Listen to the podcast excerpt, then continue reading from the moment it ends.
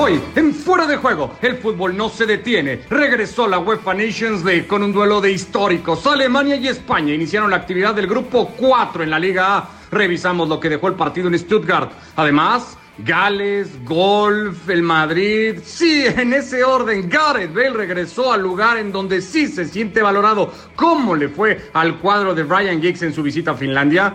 Un nuevo capítulo en la saga de Lionel Messi. Según reportes, el argentino cumpliría su contrato para quedarse una temporada más en Barcelona. ¿En qué va a terminar la novela?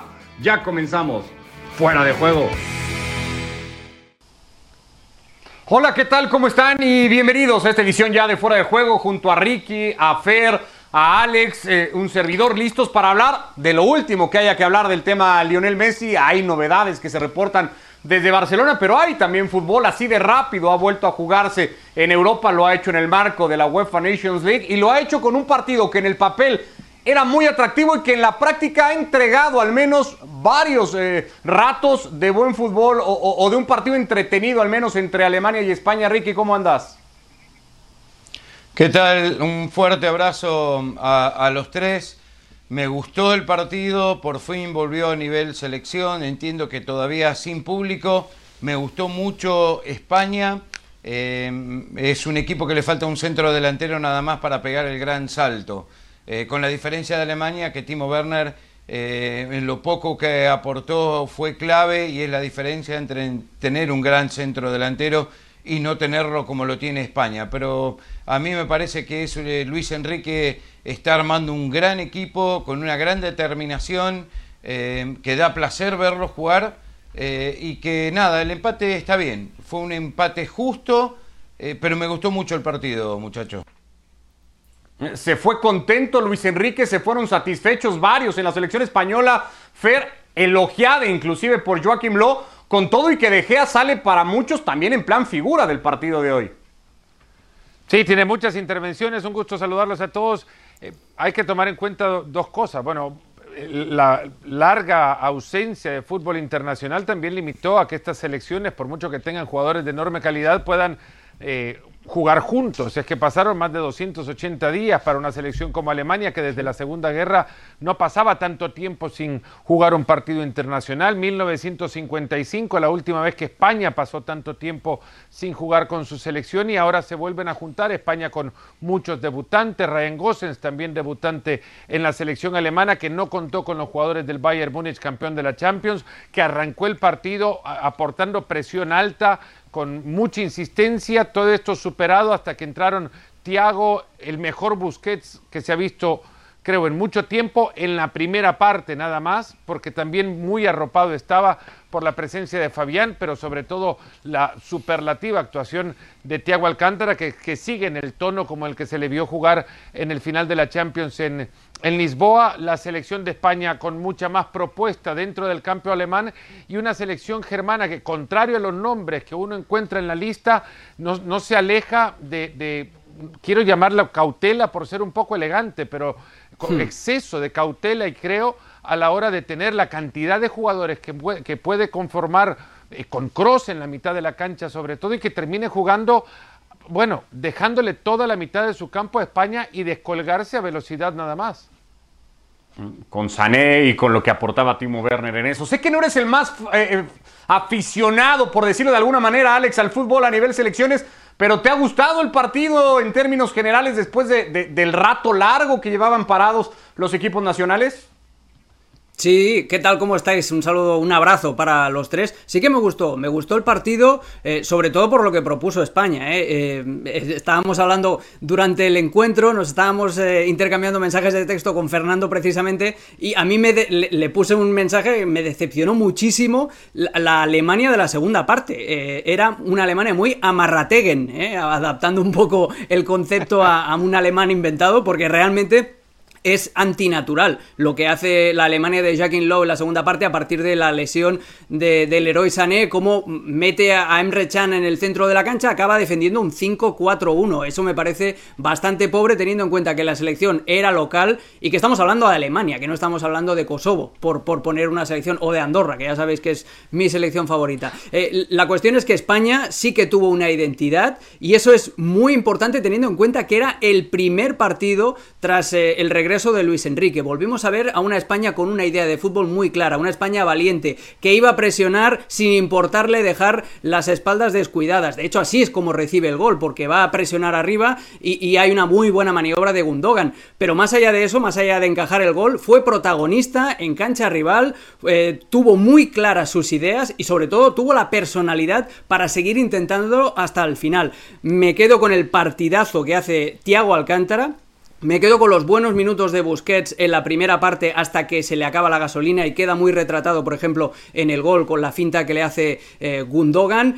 Y me quedo también con el problema que apuntaba Ricky, la falta de definición que tiene Rodrigo Moreno. Rodrigo Moreno es un delantero que prácticamente toda su vida ha jugado siempre con otro punta. En el Valencia jugó un 4-4-2 prácticamente desde la noche de los tiempos. ¿Qué pasa? Que cuando él es el único punta, cuando él es el único rematador en el carril central, tiene muchas virtudes, pero el 1 contra 1 ante el arquero, y lo vimos hoy, no es precisamente su fuerte. Hay otro punta, hay otro delantero. Hay otro delantero en la selección española que yo creo que encajaría mucho mejor, que es Gerard Moreno. Ese sí que es un killer, a diferencia de Rodrigo. Lo que hoy se le vio a Rodrigo, creo que es un defecto que lo destacan todos los centros delanteros de toda la historia. Pensaba que tenía la pelota y tomaba un tiempo más para actuar, y las acciones posteriores a ese primer contacto con el balón en el área, cuando Gerd Müller decía, pensemos cuando a dónde nos vamos a ir a abrazar después del gol, no cuando la pelota está dentro del área, y Rodrigo tuvo cuando menos 3 ocasiones para decidir mejor de la decisión que tomó una vez, y pensó que ya era un error el pensar inicialmente. Sí. Rodrigo es un jugador que sin balón tiene unos movimientos maravillosos, interpreta muy bien las diagonales, se mete muy bien entre los centrales, arrastra mucho, pero luego a la hora de definir, pues siempre digo lo mismo, ¿no? Tiene menos definición que una Game Boy, que la pantalla de una Game Boy antigua. Pues ese es el problema. Pero España tiene que encontrar... Sí, señor, con Super Mario. Lo que tiene que encontrar es eso, es un punta y que sepa finalizar esas jugadas, y tiene un delantero con gol como es Gerard Moreno. Y también muy curioso el revival que hizo con Jesús Navas, colocándolo de extremo y encima pierna cambiada. Y jugó muy bien el ex del Sevilla, bueno, el sevillista. Ahora, Ricky, esto que estamos hablando tampoco es nada nuevo en una selección en donde ya Robert Moreno había probado para ver quién podía ser su centro delantero, y por donde han desfilado muchísimos futbolistas, por lo menos en los meses más recientes, años incluso podríamos decir, porque hasta la España más pletórica o más convincente de todas también llegó a tener problemas de gol. Es decir, es algo ya de hace rato en la selección española. Sí, hace mucho tiempo. Diego Costa es otro que probó, que es brasilero nacionalizado español para poder jugar porque no lo llamaban en Brasil. Álvaro Morata, que costó el doble de lo que costó Timo Werner, y que tampoco da en la tecla. Pero este puede llegar a ser un problema para una competencia internacional de importancia. Porque con Luis Enrique yo veo lo que recién decían, Navas bien abierto por la derecha, siempre estaba solo, pegado con la línea. Y me fijé que hasta los 35 minutos del primer tiempo, Carvajal y Gallagher casi ni habían pasado la mitad de la cancha. Y cuando el lateral izquierdo empezó a atacar, ahí también se vio lo mejor de España, que llegó con más claridad y generó más situaciones de gol. Este equipo tiene todo menos un centro delantero, porque la defensa fue muy segura, porque el gol fue un golazo, desde el primer pase al segundo, a la definición de Timo Werner, que lo dejó parado, estupefacto a De Gea. No pudo ni reaccionar, cuando miró la pelota ya estaba adentro, pero fue una maniobra sensacional, y eso es lo que tienen los Lewandowski, los Timo Werner, todos estos grandes delanteros te definen en esos momentos justos y precisos. España no lo tiene y lo va a sufrir. Es el primer partido apenas en la vuelta de Luis Enrique, Alex, pero de la España que veíamos con Robert Moreno a lo que medio empezamos a ver hoy ¿Encuentras más similitudes o diferencias? No, matices, simplemente. La idea de base es la misma. El propio Robert Moreno ya dijo cuando se encargó de la selección que quería darle una continuidad al proyecto de Luis Enrique, aunque luego ya sabemos cómo acabó la cosa, pero sí que veo muchas similitudes. Quizá el matiz que es más notorio es la presión alta y la intensidad con la que la ejecutan. Con Robert Moreno esa presión se ejecutaba en fases. Había fases del partido en las que España defendía un poquito más hacia atrás. Con Luis Enrique van constantemente hacia adelante. Era el minuto 85 y España todavía presionaba. Es cierto que iba por debajo en el marcador, pero esa sensación de intentar ir a por el rival, de intentar tener una personalidad valiente, la propia personalidad que tiene Luis Enrique, yo creo que es algo muy interesante para la selección española. Y luego también el papel de Thiago. Thiago en la segunda parte acaba jugando de Busquets y lo hace de maravilla con dos interiores mucho más físicos, con Fabián, con Óscar Rodríguez, que debutó también en la segunda parte. Eso también puede ser otro matiz. Los interiores quizá con Luis Enrique van a tener más capacidad física que con la que tenían con Robert Moreno. Un apunte rápido nomás, el próximo partido es contra Ucrania, que juega mucho por fuera además, sí, que tiene dos puntas arriba que juegan por velocidad, y ojo con lo mucho que sufrió hoy en espacio abierto Sergio Ramos contra Werner. Sí, por cierto, reportará con la selección española Adama Traoré, el futbolista del Wolverhampton, que se quedaba fuera de este partido por lesión y que ha recibido el alta para poder estar en ese compromiso ante la selección ucraniana. Algunos otros resultados, este era el Alemania-España el partido más atractivo, pero se ha jugado también ese Finlandia en contra de Gales, no que fuera demasiado atractivo, pero se había encargado Gareth Bale, Fer, que sigue siendo un futbolista que habla muchísimo más de lo que termina jugando, de que mucho se pusiera atención en el partido, o más bien en su rendimiento. Apenas 45 minutos, como si hubiera estado todo el tiempo metido en un búnker de esos donde cuesta trabajo sacarla, ¿no? Mira, viendo los partidos al mismo tiempo, y cuando te das cuenta que de repente fijas en la mirada en la pantalla en la que tenés el partido de Gales y no encontrás a Gareth Bale, parecía que no había nada cambiado, ¿no? Es que habíamos jugado nada más que 30 minutos de partido, no lo encontrabas, no lo veías por ningún lado, no afectó, creo que no incide tampoco en el juego de su selección, toca muy pocos balones, regala un montón además, está extremadamente impreciso, con poco juego. Ya habían acordado con Ryan Giggs presuntamente a solo jugar 45 minutos de un partido que Gales gana en el segundo tiempo, a 10 minutos del final, pero se le ve muy poco. Sería, claro, también hasta injusto, después de solo haber jugado dos partidos tras el confinamiento con el Madrid, caerle ahora y decir que tiene que mostrarse tanto como habla, y eso que ya habla bastante poco, pues ha jugado bastante menos, como decías, de lo que habló, y está bajo una presión gigantesca, me parece, porque yo creo ya juega mucho de su prestigio, lo juega en cada partido, porque sabe que su devaluación es continua. Cada fotografía suya hace que baje su cotización en el mercado. No creo que haya equipo ahora que lo pueda o quiera, primero y principal, sumar a un plantel cuando su ficha supera los 15 millones de euros. Va a ser muy difícil que el jugador pueda salir del Madrid ahora, o que incluso por el fútbol que muestra le interese a algún equipo sacarlo del Madrid. Y es que en estos últimos días, Ricky, de Bale se habló más por el largo de su pelo y por lo que dijo ayer sobre la supuesta negativa que tuvo el Real Madrid para dejarlo ir cuando hubo ofertas para irse, que de lo que termina jugando hoy. ¿Cómo cae lo que afirmó ayer Gareth Bale con relación al Real Madrid, Ricky?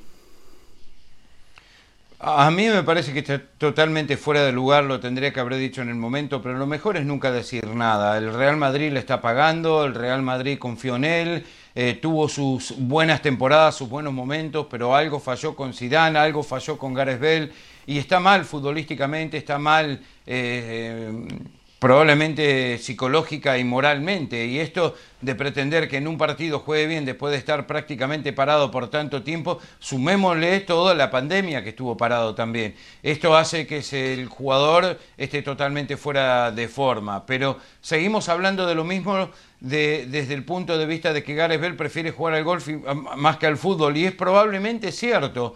Se va a quedar en el Real Madrid, por lo que decía Fer, porque no va a cobrar lo que está cobrando ahí. Se va a quedar en el Real Madrid porque no les va a querer regalar absolutamente nada. Y a veces estos tipos de situaciones aparecen y son muy difíciles de controlar. Yo creo que Gareth Bale ya lo mejor se vio de él. tiene que dar un vuelco muy grande para poder ver el jugador que una vez vimos hace un tiempo. No nos olvidemos de todas las lesiones que ha sufrido a lo largo de su carrera en el Real Madrid, y esto hace que nada, que lamentablemente porque juega en el Real Madrid siempre va a acaparar mucha más atención. Si estaría en otro equipo, la mayoría de la gente ya se hubiese olvidado de él. Por eso se habla del pelo y por eso se habla de los comentarios que él hace, de cualquier cosa, total de mantenerlo ahí bajo la lupa. Hasta ahora, Alex, la postura del Real Madrid con respecto a Bale, no sé si era un tanto como hasta intrascendente, como si Bale hubiera casi desaparecido, pese a que le seguía costando o le sigue costando mucho dinero. Con lo que ha dicho ayer Gareth Bale, ¿tendría que acelerar el Madrid o priorizar el Real Madrid ya la marcha de un futbolista que claramente contento hace mucho tiempo que no está en el Bernabéu? Pero, Ricardo, ¿eso cómo se hace? Solo lo puedes despedir, solo le puedes rescindir el contrato y le tienes que pagar todo lo que le quedas. Claro, pero está, como club, el Real Madrid tiene que estar dispuesto no a perder algo de dinero, sino a pagarle todas y cada una de las nóminas que le tiene que pagar a Gareth Bale de aquí hasta el final de su contrato, porque lo que está clarísimo es que el galés no le va a perdonar ni un euro. Y perdonad que me ponga un poco del lado del futbolista, pero siempre que hablamos de esto, siempre digo lo mismo. Nadie le puso una pistola a la cabeza a Florentino Pérez para ponerle un contrato multimillonario y de muchos años por delante, teniendo ya la experiencia que tenían con Gareth Bale, porque no es el primer contrato, sino que es una renovación. No es absolutamente nada nuevo. El Real Madrid sabe que ahora mismo Gareth Bale es un peso muerto que no se lo va a poder quitar de encima hasta que no finalice el contrato, y la cuestión es elegir cuándo. Elegir si espera que el contrato se extinga y si mientras tanto suena la flauta y el agente del futbolista lo coloca en algún sitio, pues perfecto. O si lo que quieres es tener un ataque de dignidad y dar un golpe de efecto de cara a tus socios, pues sí, lo tienes que despedir, pero ese despido te va a costar un dineral, que no creo yo que el Real Madrid, que está también sufriendo los efectos de la pandemia y que está remodelando su estadio, quiera invertir ahora mismo en pagárselos todos de golpe a Gareth Bale. Yo esa es la idea que tengo, vamos, de la situación. Ahora, Fer, decías un futbolista que cada partido o cada día parece que se devalúa en el mercado y que eso es creo que difícil de cuestionar, pero ¿cómo queda el Real Madrid? Me refiero a cuanto a prestigio y hasta ejemplo, tanto al interior del vestidor del Real Madrid como para que alguno diga, bueno, pues asumo esta misma postura y a ver... y hacia otros en Europa, ¿no? A nivel clubes, para que de alguna manera se esté sentando un precedente para otros futbolistas. No, queda creo esto como precedente para muchos clubes, no arreglar un contrato de semejantes condiciones con un jugador que al final termina descansando en los laureles de la mensualidad que recibe, que es multimillonaria.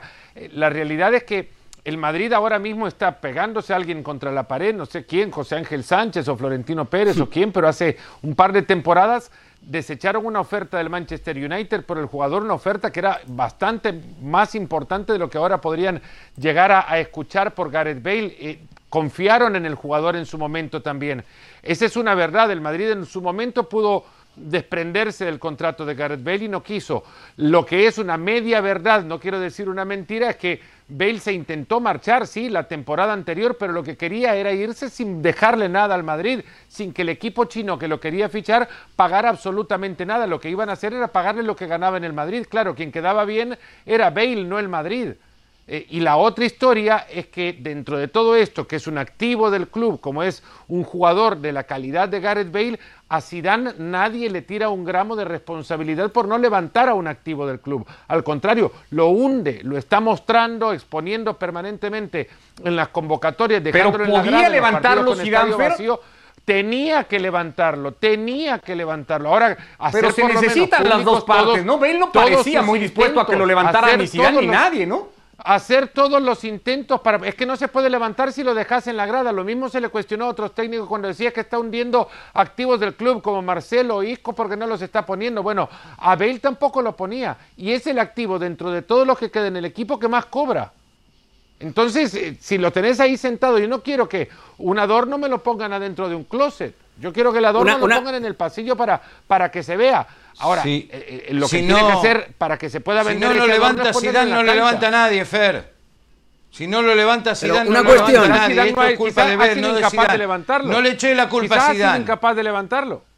Ha sido incapaz. No le eché la culpa a Zidane. Zidane ha sido un gran técnico para el Real Madrid. Estoy diciendo, Ricky, dale, después le llevas serenata y todo lo que quieras. Zidane es buen técnico y no estoy diciendo lo contrario, pero es que no se ha hablado de la responsabilidad que tiene un entrenador para levantar uno de los activos más importantes que tiene el club. Sentado en la grada de tribuna, no se levanta.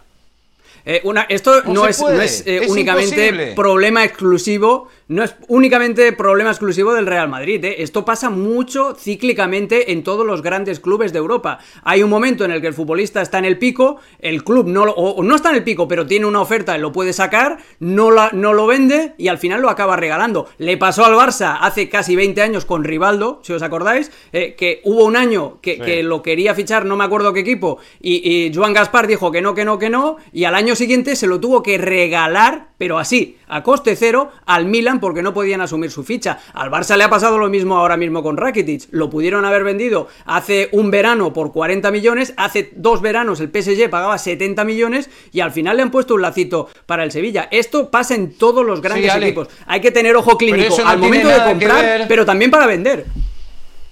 Eso no tiene nada que ver con que Zidane le tiene que levantar la moral y le tiene que levantar el fútbol a Gareth Bale. Se necesitan dos pero para bailar el tango. Si es el jugador que más cobra en el plantel, si es de los jugadores que más cobra en el plantel, ¿cómo no le vas a levantar la moral para que por lo menos vaya a devengar su salario? Para que vaya a devengar su salario al menos. A ver, levantate un poco, que acá está ganando plata del club, o jugás bien y te pones las pilas, o a ver, ya te dejamos demostrar. Pero ¿realmente pensás que Zidane no intentó?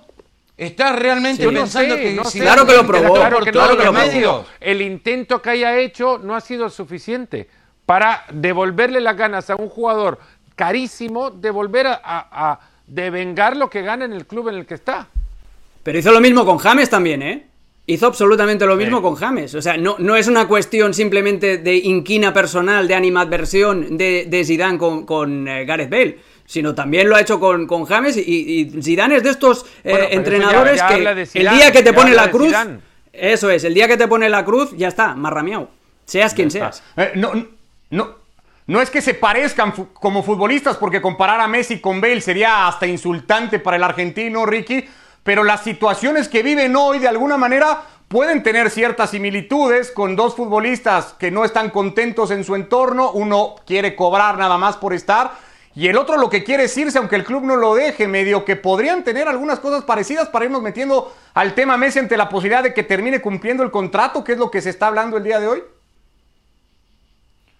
No tiene nada que ver uno con el otro, Ricardo. No importa cuántas vueltas les das, no hay forma de compararlos de ninguna manera, con ningún ejemplo, nada. Es totalmente distinto todo esto. Entonces, un club que se está negando a vender a un futbolista que se le puede ir gratis a partir del próximo año, un poco lo que les podría pasar a Madrid con Bale. Alguna similitud tiene el caso. A ver, no tiene nada de igual, porque Messi se podría haber ido el 10 de junio, pero lo que pasa es que con la pandemia siguió porque el fútbol no había terminado. ¿Qué hubiesen dicho de Messi si ese 10 de junio, como hizo Cavani con el Paris Saint-Germain, dice, chao, me voy? Estarían hablando de traidor, todo el mundo, de Messi, que es una vergüenza, que todo esto, que lo otro. Al final Messi se quedó para el final, que no termina ganando absolutamente nada, pero termina la Liga y termina la Champions. ¿Y qué se va a decir si después de todo lo que se ha dicho se queda, Ricky?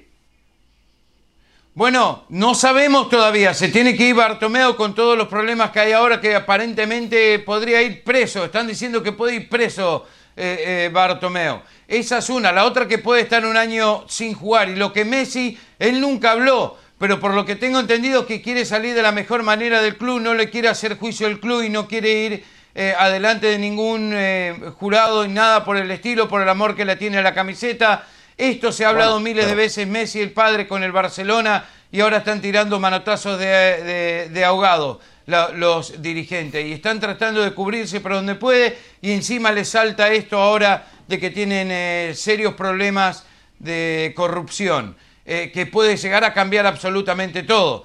Al final Messi nunca dijo tampoco públicamente que se va, mandó un burofax, hizo lo que tenía que hacer para irse del club, pensando, hablando con sus abogados, que él tenía el derecho de irse gratis, y después no puede.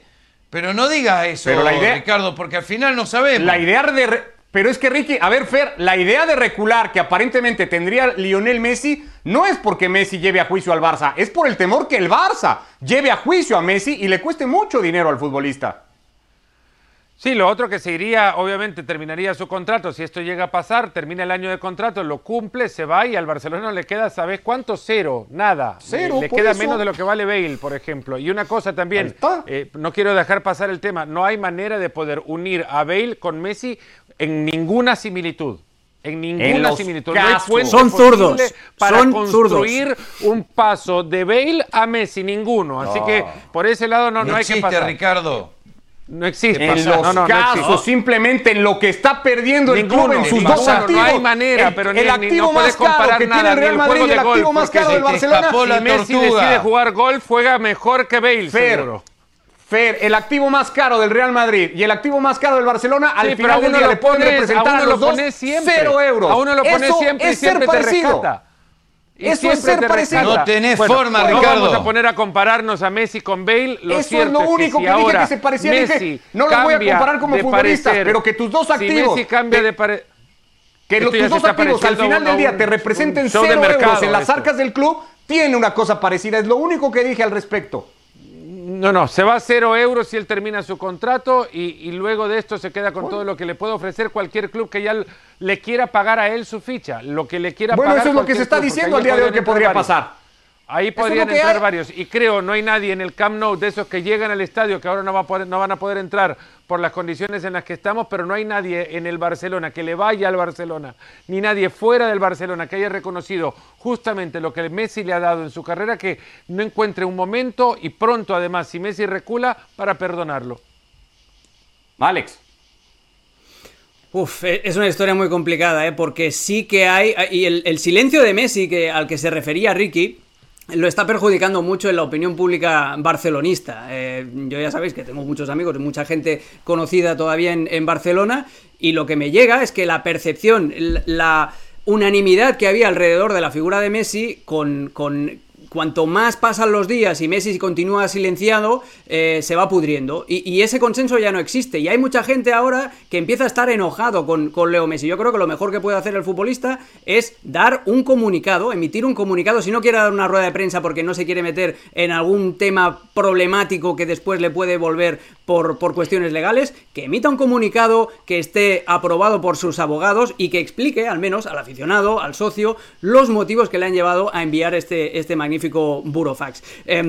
Más allá de esto, yo no sé lo que va a suceder. A mí me da la sensación de que las dos partes siguen enrocadas y que esa filtración de Leo Messi de decir, me estoy pensando el aceptar, el volver, también puede ser un elemento de dar a suavizar también este punto de vista tan agrio que se está formando alrededor de Leo Messi. Y cuidado con lo que también apuntaba Ricky, los Mossos d'Esquadra, que es la policía catalana, ha entregado un informe a la Fiscalía en la que se dice que hay indicios de corrupción, hay indicios de administración desleal en el Barcelona por culpa de los famosos contratos del Barça-Gate, de I3 Ventures, que es la empresa que gestionaba todos esos perfiles en redes sociales. Con la fragmentación del pago a I3 Ventures de ese más de 1.000.000 de euros en facturas inferiores a 200.000, la Fiscalía puede interpretar, si sigue el informe de los Mossos d'Esquadra, que ha habido una administración desleal, que se ha pagado un sobreprecio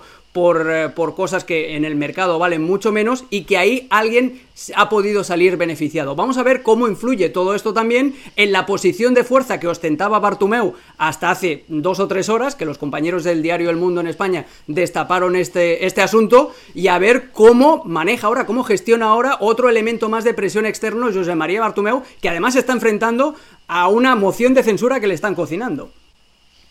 Sí, nos va a quedar muy poquito tiempo, Fer, pero todo esto, y ya lo dice Alex, evidentemente podría ser que el panorama cambiara radicalmente. Sí, hay otra cosa, que hay elecciones en marzo y para Leo Messi esperarse de acá hasta marzo puede significar también conocer a un nuevo presidente, un nuevo proyecto, de repente se cumplen también algunos de sus deseos, de esos que no le ha cumplido Bartomeu y cambia de parecer. Pero 2 meses antes tendría que haberse comprometido con un nuevo club, Fer, en enero. No necesariamente. Estaría ya en condiciones de comprometerse con otro club, pero no lo tiene que hacer. Uh-huh. No, bueno, pero supondríamos todos, con la cantidad de ofertas que va a tener, alguna le va a decir que sí, Lionel Messi. Y puede llegar también la oferta que le encuentre a Carles Puyol como director deportivo y a Xavi como técnico, ¿no? No, a Xavi como técnico. Una última cosa antes de acabar. Gran debut de Ansu Fati con la selección española, que nos habíamos olvidado de él, y tuvo 10 minutos buenísimos al final. Muy bueno. Y hay 3 positivos más en el Paris Saint-Germain, ojo. Y Ricardo, no hay forma de comparar a Gareth Bale con Messi. Sos el único del mundo que comparó a Gareth Bale con Messi. ¡Ya nos vamos! Ricky, Fer, muy de acuerdo, gracias a todos. 0 euros, los 2 activos más importantes del Barça y del Madrid. Se parecen los casos, sí se parecen.